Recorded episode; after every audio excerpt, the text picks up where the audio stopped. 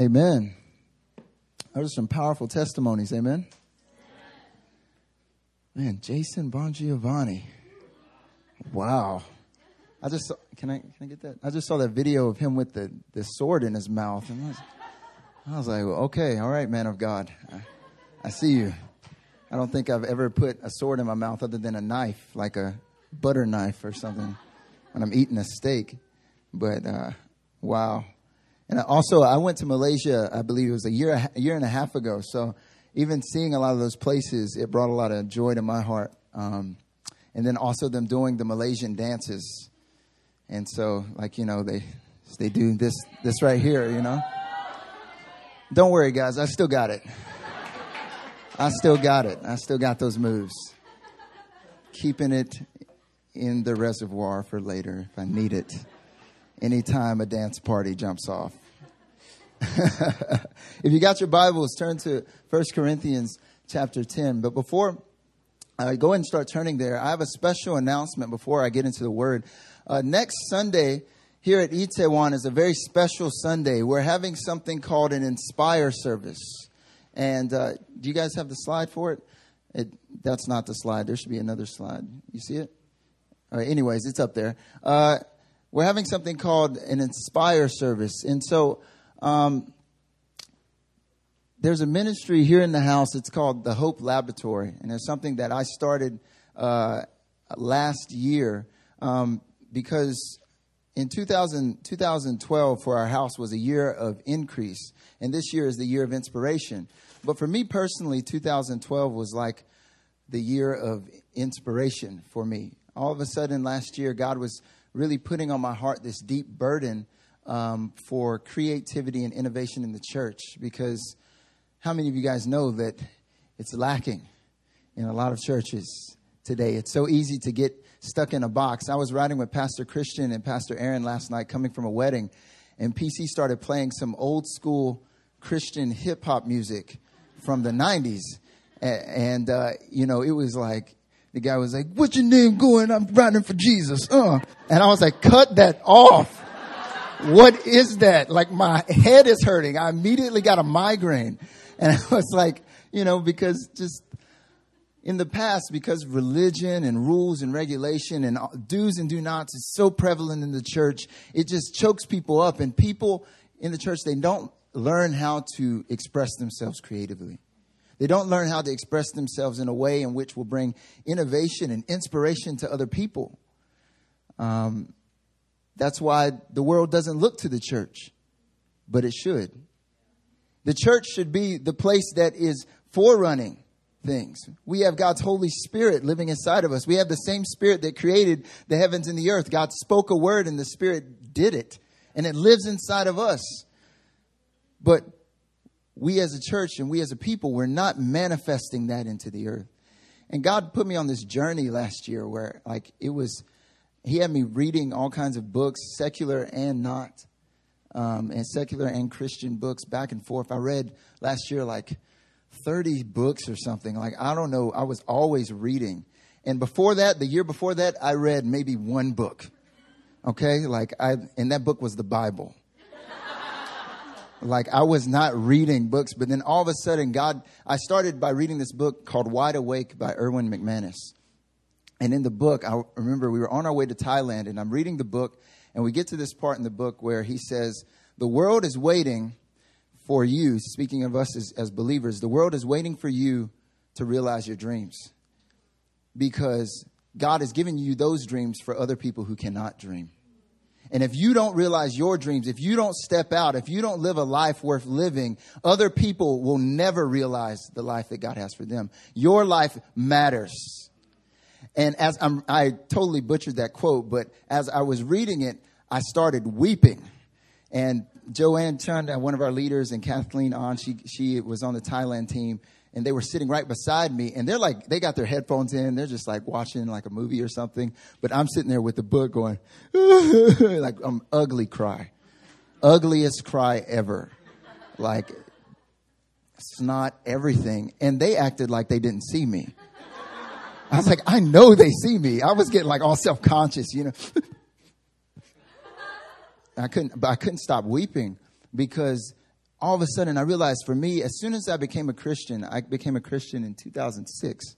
So it's been almost seven years. It's been seven, yeah, almost seven years. It'll be seven years this year. And before I became a Christian, my background, I used to do spoken word and, and I, I rapped a bit. Okay, you know, MC, Pastor Marcus. And uh, I used to do a lot of different things that in creative expression. But the moment I became a Christian, the moment I put my faith in Jesus, what I did was I took all of these things that I used to do and I buried them. I said, "Oh man, God does not like this stuff. Got to get rid of that." I remember what I used to rap about. Mm-mm, nuh-uh. and I was like, "I cannot do it. Like it's it's not possible. I, you know, the church is not meant to be creative. That's what I thought.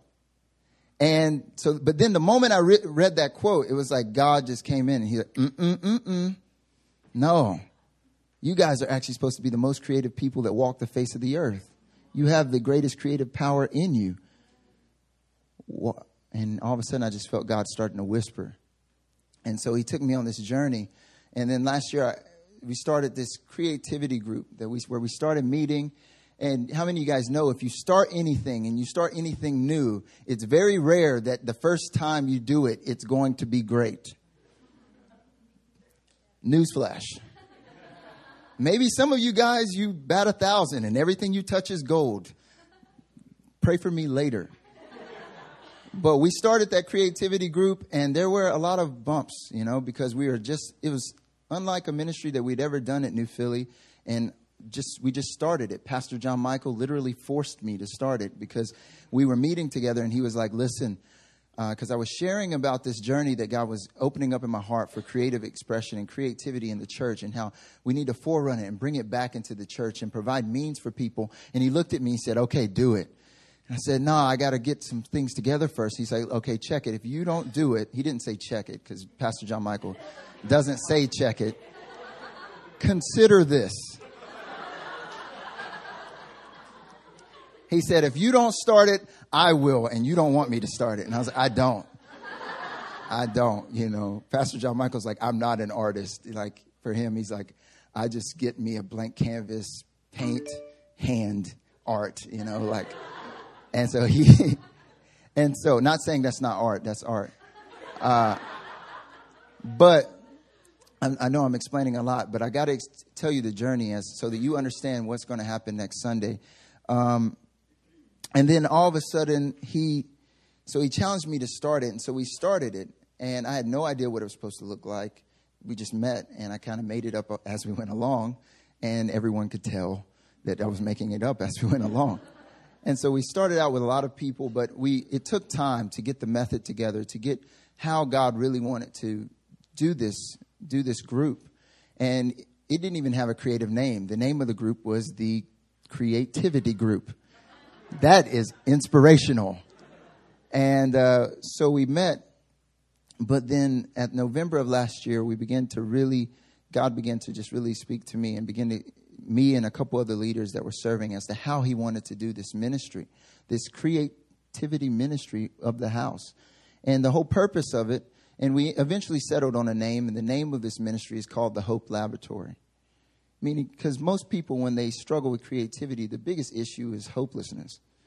You, you have this huge, we have this huge fear of failure.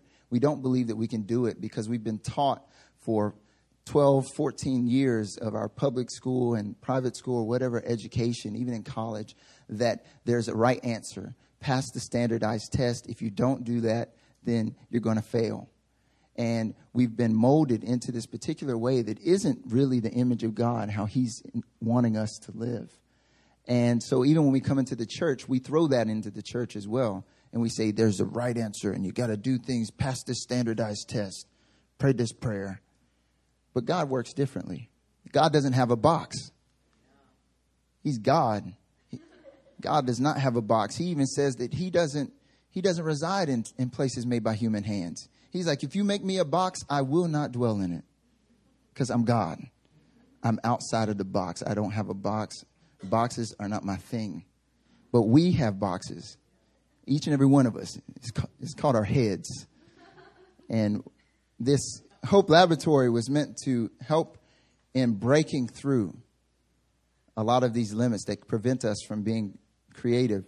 And so we started this ministry, and a lot of it has to do with uh, different things that we do, methods, exercises, whatever we do that that's meant to show us all that we are creative.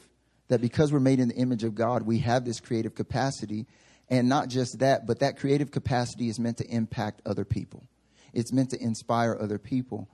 And so, what we're going to do this Sunday, not this right now, but next Sunday, is we're having something called an Inspire service. The past three months, people at, in this ministry that have been participating in the Hope Laboratory, they've been working on studio art projects geared towards the youth of Korea and, and addressing God's heart for the youth. And at first, we were thinking we should do an art gallery. We should just rent out a place in Hongdae, right? Because Hongdae is the place to rent stuff if you're going to do art. But God spoke and He was like, no, why don't you just do it on a Sunday? And I remember I was like, no, that's weird. Like my initial thought was that will never work. But then he was saying, the problem is that we think that all the arts and all the creative expression and all of that has to take place out of the church. We don't go to church so that we can do that. We leave the church so we can do that. But the people in the church should be the ones forerunning it. And so, brothers and sisters in the house, they're going to display their artwork, and then I'm going to preach a short message on the youth of Korea. And part, so our service is going to essentially be we're going to worship, we're going to fellowship, and then we're going to check out what our brothers and sisters have been doing and celebrate it. And then we're going to get inspired as to what we can do to really address God's heart for the youth of Korea. So I want to encourage you to invite your friends, invite your coworkers, come out next Sunday to come to this service. I think it's going to be a powerful time. I think it's it's the first we've never done anything like this before. We've never inter- we're going to interrupt our service. That's what we're going to do. To, we're going to you know how we showed videos and testimonies and we prayed? No, we're going to do worship and then we're going to stop the service. Pause. And we're going to check out what our brothers and sisters have been doing. And we've never done this at New Philly. You know, we've had we have a set order and the way we do things but we're going to do things differently because this year of inspiration is about inspiring us to live differently. And so I want to encourage you to invite your friends. There's the slide. Oh, yeah, there we go. Uh, to invite your friends and family to come out to our Inspire service next Sunday. All right? Everyone say Inspire. Inspire. Hallelujah. All right, is everyone there? 1 Corinthians chapter 10. Okay, I'm going to try and go through this, and I'm going to preach this word to you today. We're going to go through uh, 1 Corinthians chapter 10, verses uh, 23 to chapter 11, verse 1. And I'm going to read, I'm going to read the, I'm going to read the odd, you read the even, and then we'll read the last verse together. Everyone there say amen. amen. Okay, here we go. One, two, three, she jock. All things are lawful, but not all things are helpful. All things are lawful, but not all things build up.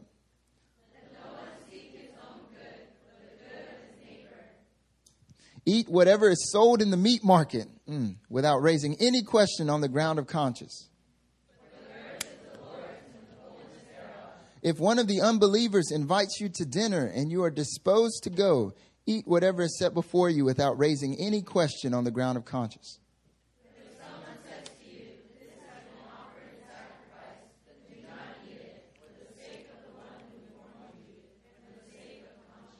I do not mean your conscience, but his.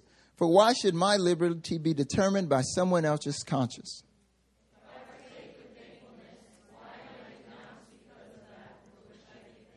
So, whether you eat or drink, or whatever you do, do all to the glory of God.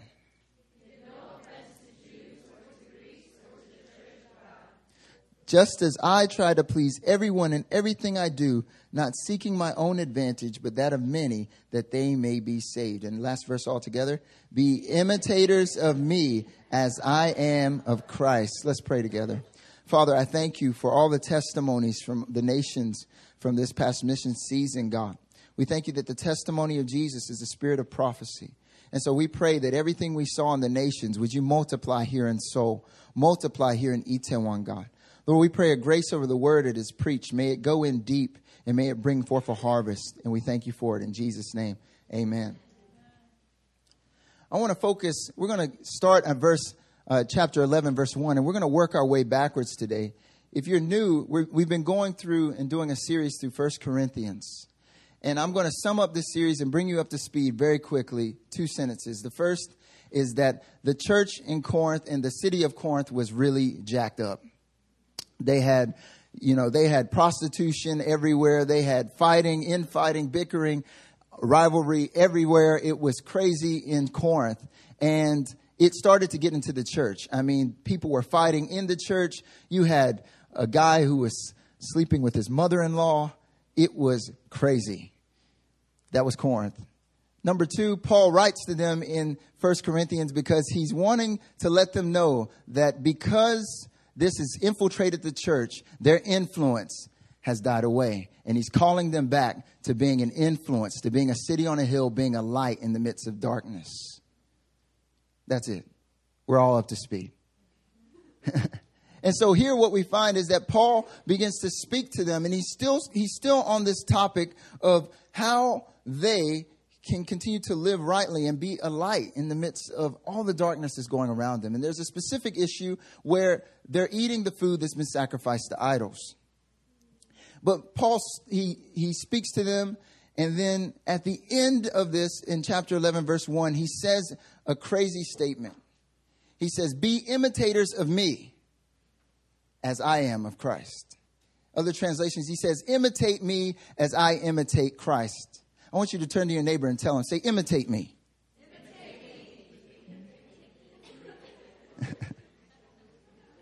tell him, tell him, you need to be like me. Tell him. Some of, some of you, some of you feel mad uncomfortable. Like, uh, you need to be like me. okay, Isaac, you, you're, you're a little too good at it right now. I'm going to talk, I want to say three things to you today. And the first thing I want you to ask yourself, and this is going to, uh, kind of fill the whole scope of the message today is does anyone want to be like you? Does anyone want the kind of life that you have? See, when Paul was writing and he said at the very end, he said, Be imitators of me as I am of Christ. He was saying to them, if you want to live the right spiritual life, if you want to live a life that embodies Christianity, embodies the Christian life, embodies Jesus, embodies all, everything that is good, he didn't say be like Jesus, he said be like me. I mean, imagine if I stood up here today and said, check it out, I know you guys got some problems. You know, are you coming to me for prayer after service? Pastor Marcus, I got this problem in my family. I've got this issue. I need to settle it. What do I do? And I look at you straight in the face and say, This is what you need to do. You see me? You see, you see how I live? You need to be like me. Every single one of you would leave the church immediately. I'm out. Just go out the door. But this is what Paul is saying. Paul says one of the most ridiculous statements, I think, in all of his epistles. He says, imitate me. Not imitate Jesus, imitate me as I imitate Christ. And what he's saying, and when he says this, he has full confidence that the lifestyle that he is living is something that is that people should want to live.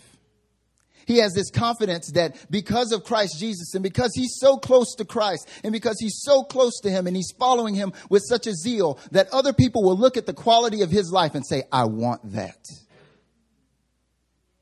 Can people say the same about your life? I love how Pastor Benjamin said it. He said, Is your life marketable? If your lifestyle was on sale, would anybody want to buy it? If we brought someone off the street in and we said, this person right here is a Christian.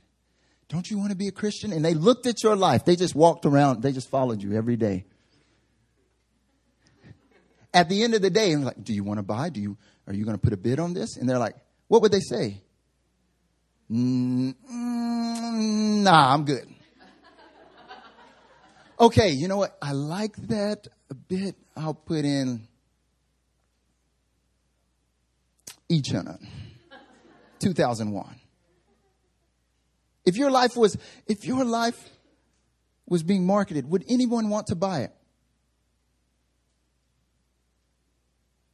Your lifestyle, the way that you live, the way that you embody Christ. Can I look at you? Can someone else look at you and say, I want that?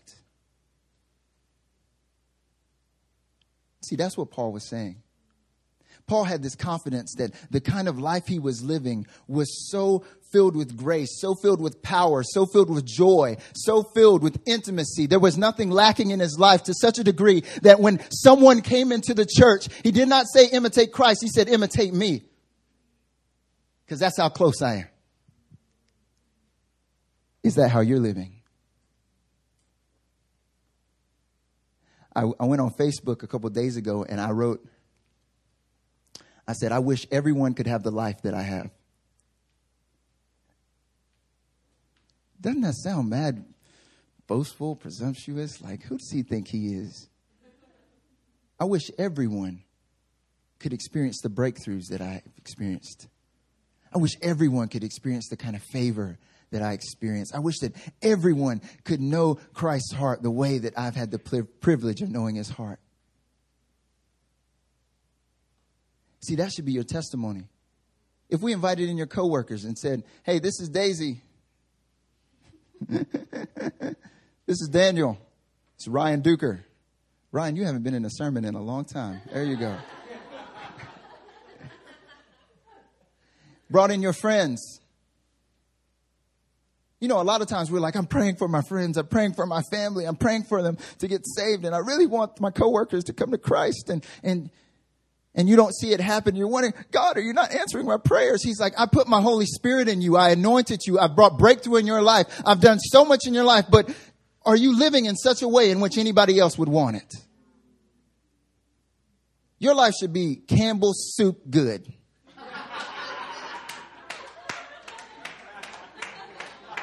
It should be. It should be that hearty. It should be that filled with life. Like people should look at your life and be like, that is mm-mm good. You know what I'm trying to say. But ask yourself, does anyone say that now? Do you say it of your own life? When I wrote that on Facebook, you know what I was doing? I was making a personal declaration.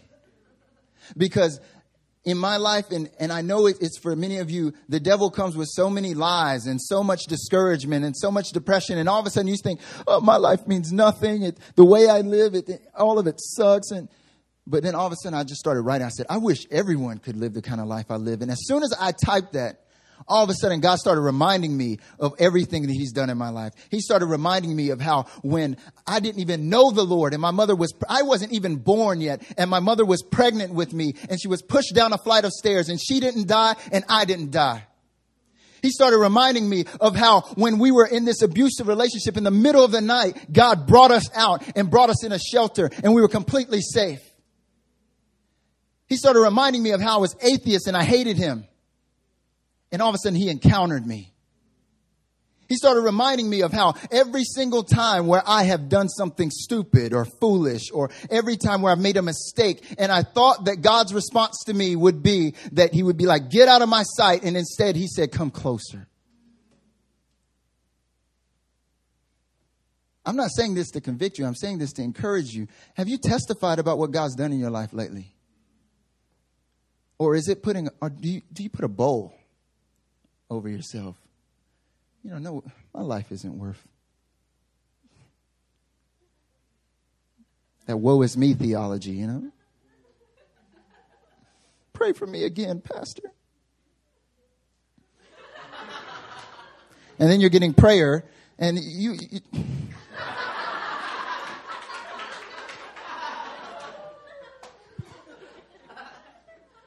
I want you to ask yourself that. Is your life worth mimicking? The word that Paul uses for imitate is the Greek word mimeo. It's where we get the word mimic. It's where we get the word mime. It means, you know, to mimic something or to mime something is to follow the example of it until you get the substance, right? A mime, he doesn't have the substance, but he's following the movements. Would anyone look at your life and say, you know what? I'm going to at least follow until I get the substance. Like, what, why are you always so happy? You just told me the other day you lost your job, but you're smiling. You know, to someone outside the church, that's weird. Actually, to a lot of people in the church, that's weird. You, you just got this supernatural financial favor. How did you do it? What's your secret? You know, if you've been working out and someone asks you what your secret is, you're like, yes. Just been hitting that diet, you know.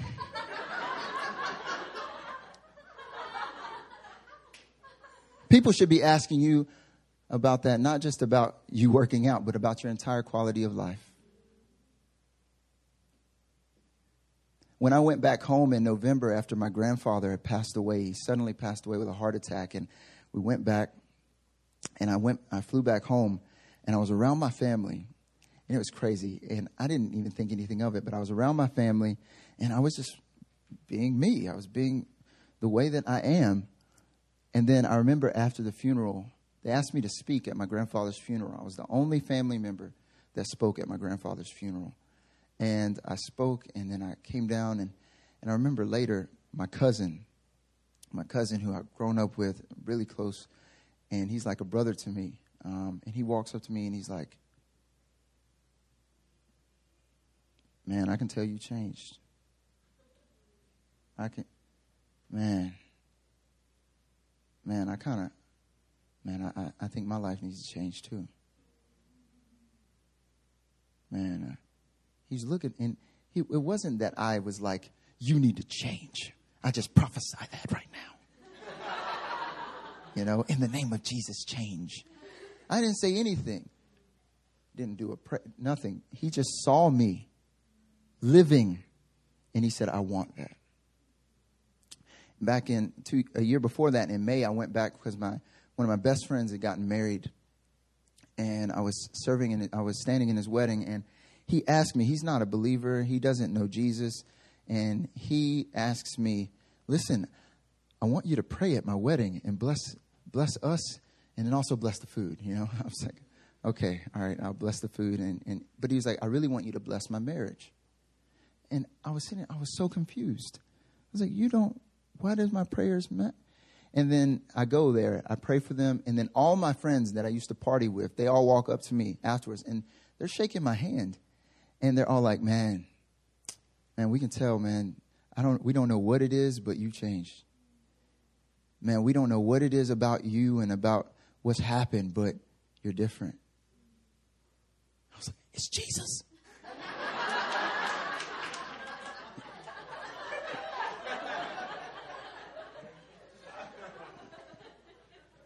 it was crazy because I mean, and these were and a lot of them were still doing the same things that they were all that they had been doing when I left. But when they saw me, we didn't we didn't ever have a conversation about New Philly. We never had a conversation about me pastoring or going to the nations or anything like that. But when they saw me and they saw my life, they said, actually, you know what? I kind of want that. I need that one of them, one guy, he shook my hand and he said, "Listen." And this, this, it was kind of creepy, but it kind of blessed me. He said, "Listen, I, uh, man, I can tell you changed." And I was like, "Yeah, yeah, I have," you know. And he's like, "Yeah, man, uh, you know, I read all of your Facebook posts." I was like, "All right, you've changed too." you know. And but he's like, I, I re, I've read, all, I read all your Facebook posts. I've looked at all your photos. He's like, still shaking my hand. I'm like, no, I'm just kidding. I didn't do that. But, uh, and then he said, he said, man, I see, I saw how you go to all the nations, man, and you, you do a lot of good. And he's like, I mean, every time I, I, look at your, your, your statuses when you come back from different nations or when you, there's mighty things that happen in your life, he's like, I always want to like it, but I'm afraid. I always want to comment, but I'm just a little, a little afraid. oh man, that spoke to me powerfully. It was like, he was saying, I see your life. I see your lifestyle. People whom you've been praying about, people around you, they they don't see they don't see you here at church.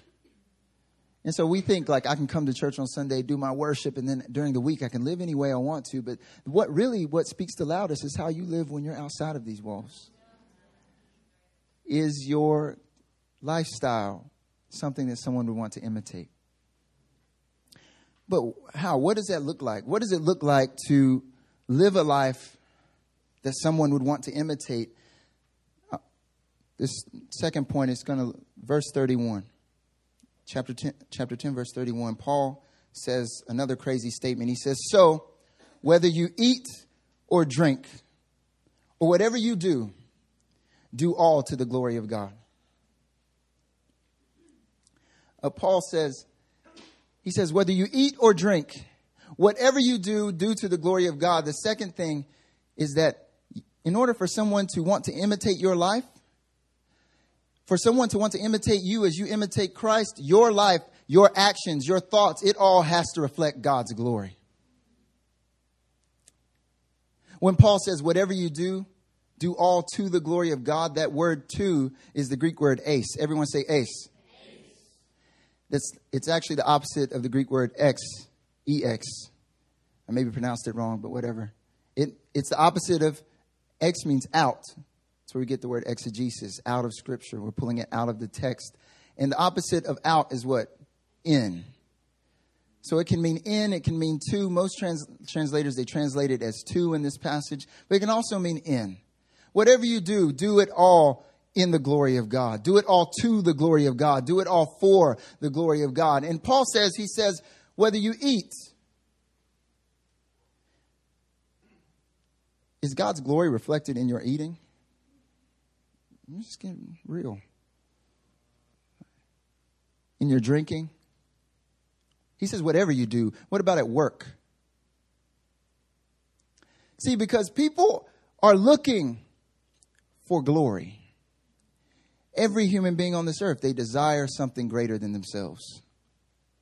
I was reading a book by Robert Morris. He pastors a church called Gateway Church, and it exploded 30,000 people in a span of, it only happened in like a span of five years. They just all of a sudden exploded in Texas.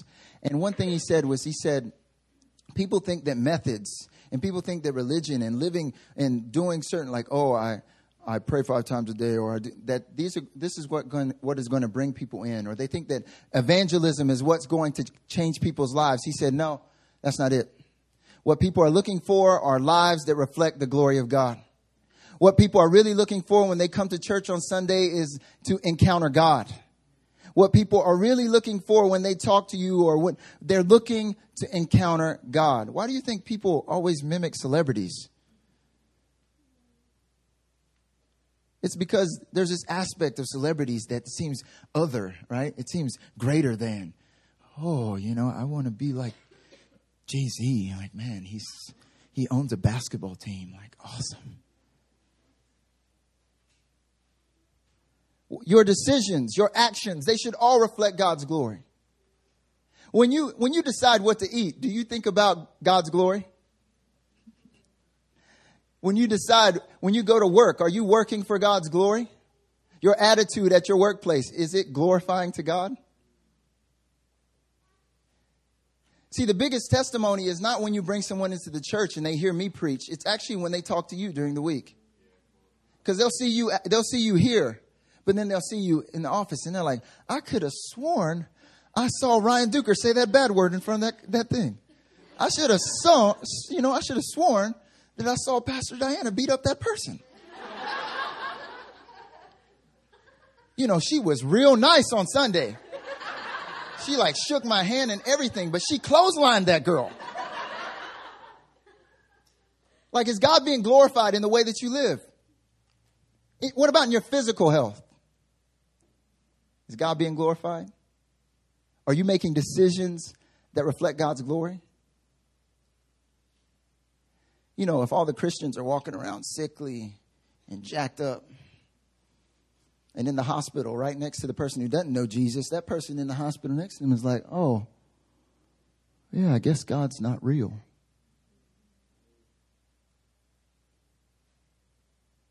Well, maybe when you're bitter and, and, and you're holding on to all this unforgiveness,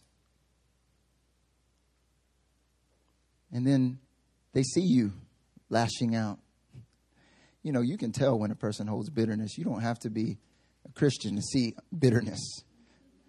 Bitterness is like that coat I just bought recently. I bought this green coat and it's got fur all over it. I'm not the proudest of this this uh, fashion choice this time. I usually think I do well, but this time I bought this forest green jacket and it's got uh, it's got black fur around the rim. When I wear it though, I feel like I'm in a hip hop video. Like, hey, what's up?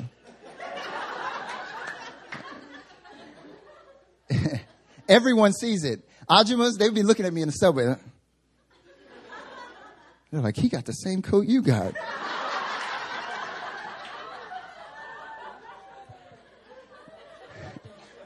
That's like bitterness. That's like unforgiveness. It's actually pretty loud. And your friends and your family members and the people around you, when they look at you, they can see it. When you walk into the workplace and you hate your job and you're just being lazy, ah, I'll just get by. The person who doesn't know Jesus, he's got a better work ethic than you. And he's sitting there and he's like, oh, so much for that Christian work ethic. Is God being glorified in the way that you live your life? I know I talked about eating and drinking, and some of you guys were confused. Like, well, my eating and my drinking and my work, my sleep, my relationships, that's all secular, you know? You didn't talk about my Bible reading in my wor- in my my worship times. Those times are anointed, Pastor Marcus. That's because we have this wrong mindset where we divide the secular and the sacred. We think that, oh, I can be this certain way with God, but then outside of that, I can be this way. But you know, in the Jewish mindset, they never had a word for spiritual. In the Hebrew, there's not a word for spiritual. In the Jewish mindset, everything was spiritual. There wasn't a secular and a sacred. Your work was sacred. What you ate and what you, how you drank and how the way you took care of your body, that was sacred.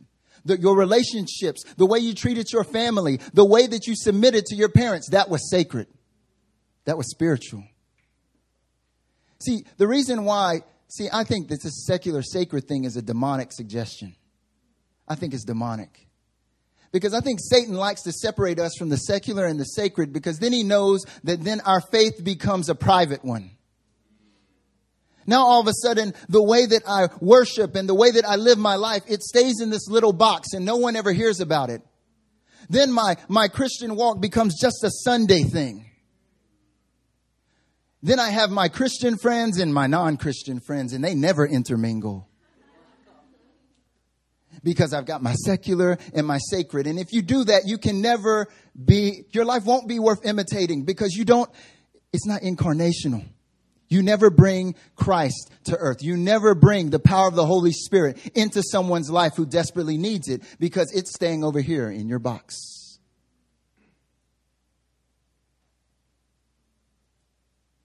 God wants to smash that box.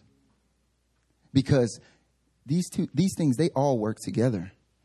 The way that you, even your eating mm, i got convicted.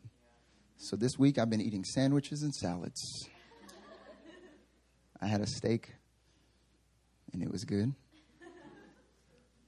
But even what those decisions they matter to god even the way that you live in that way it testifies to god other people are looking. Other people are watching. That's actually the aspect of your life that they see. They don't see your Bible reading. They don't see you raising your hands in worship on Sunday, but they do see your drinking. They do see your interpersonal relationships. They do see the way that you work in the workplace. They see all of that. And that's how they decide whether or not you're living a life worth imitating. You hearing me today, church? I only tell you this because you have the power to live a different life. You have the power to live a life worth imitating. You have a, you have the power to live a life in which would be Campbell's good. so, what does it look like? How? How do you live a life worth imitating? Verse 23.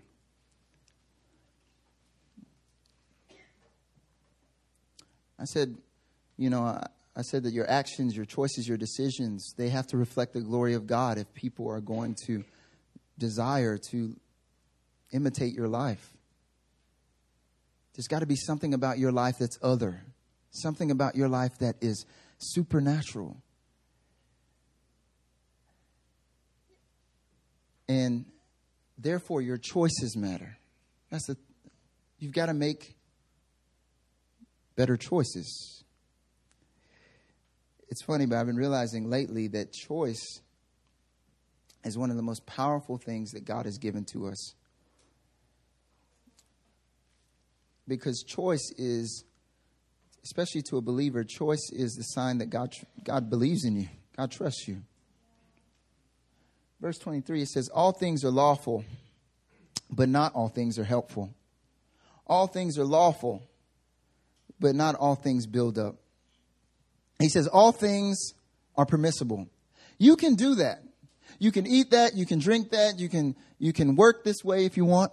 You can live this way if you want. You can decide to go to this place. You can decide to act in this kind of way if you want. You can do that. Eating McDonald's five times a day is not sin, but it will kill you.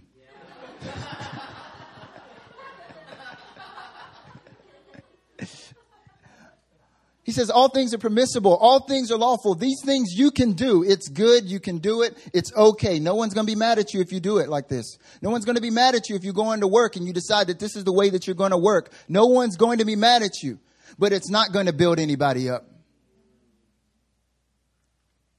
You can make this choice and you can take this route and it's okay. See, we think that God towards us, especially as his sons and daughters, is like, do, do not. First commandment, second commandment, do, do not, do not, do not. We think that God is all about right and wrong, but God's not about right and wrong. God's about right and best. God's about not good and bad. He's about what's good, but what's better. Oh, not only what's better, what's best.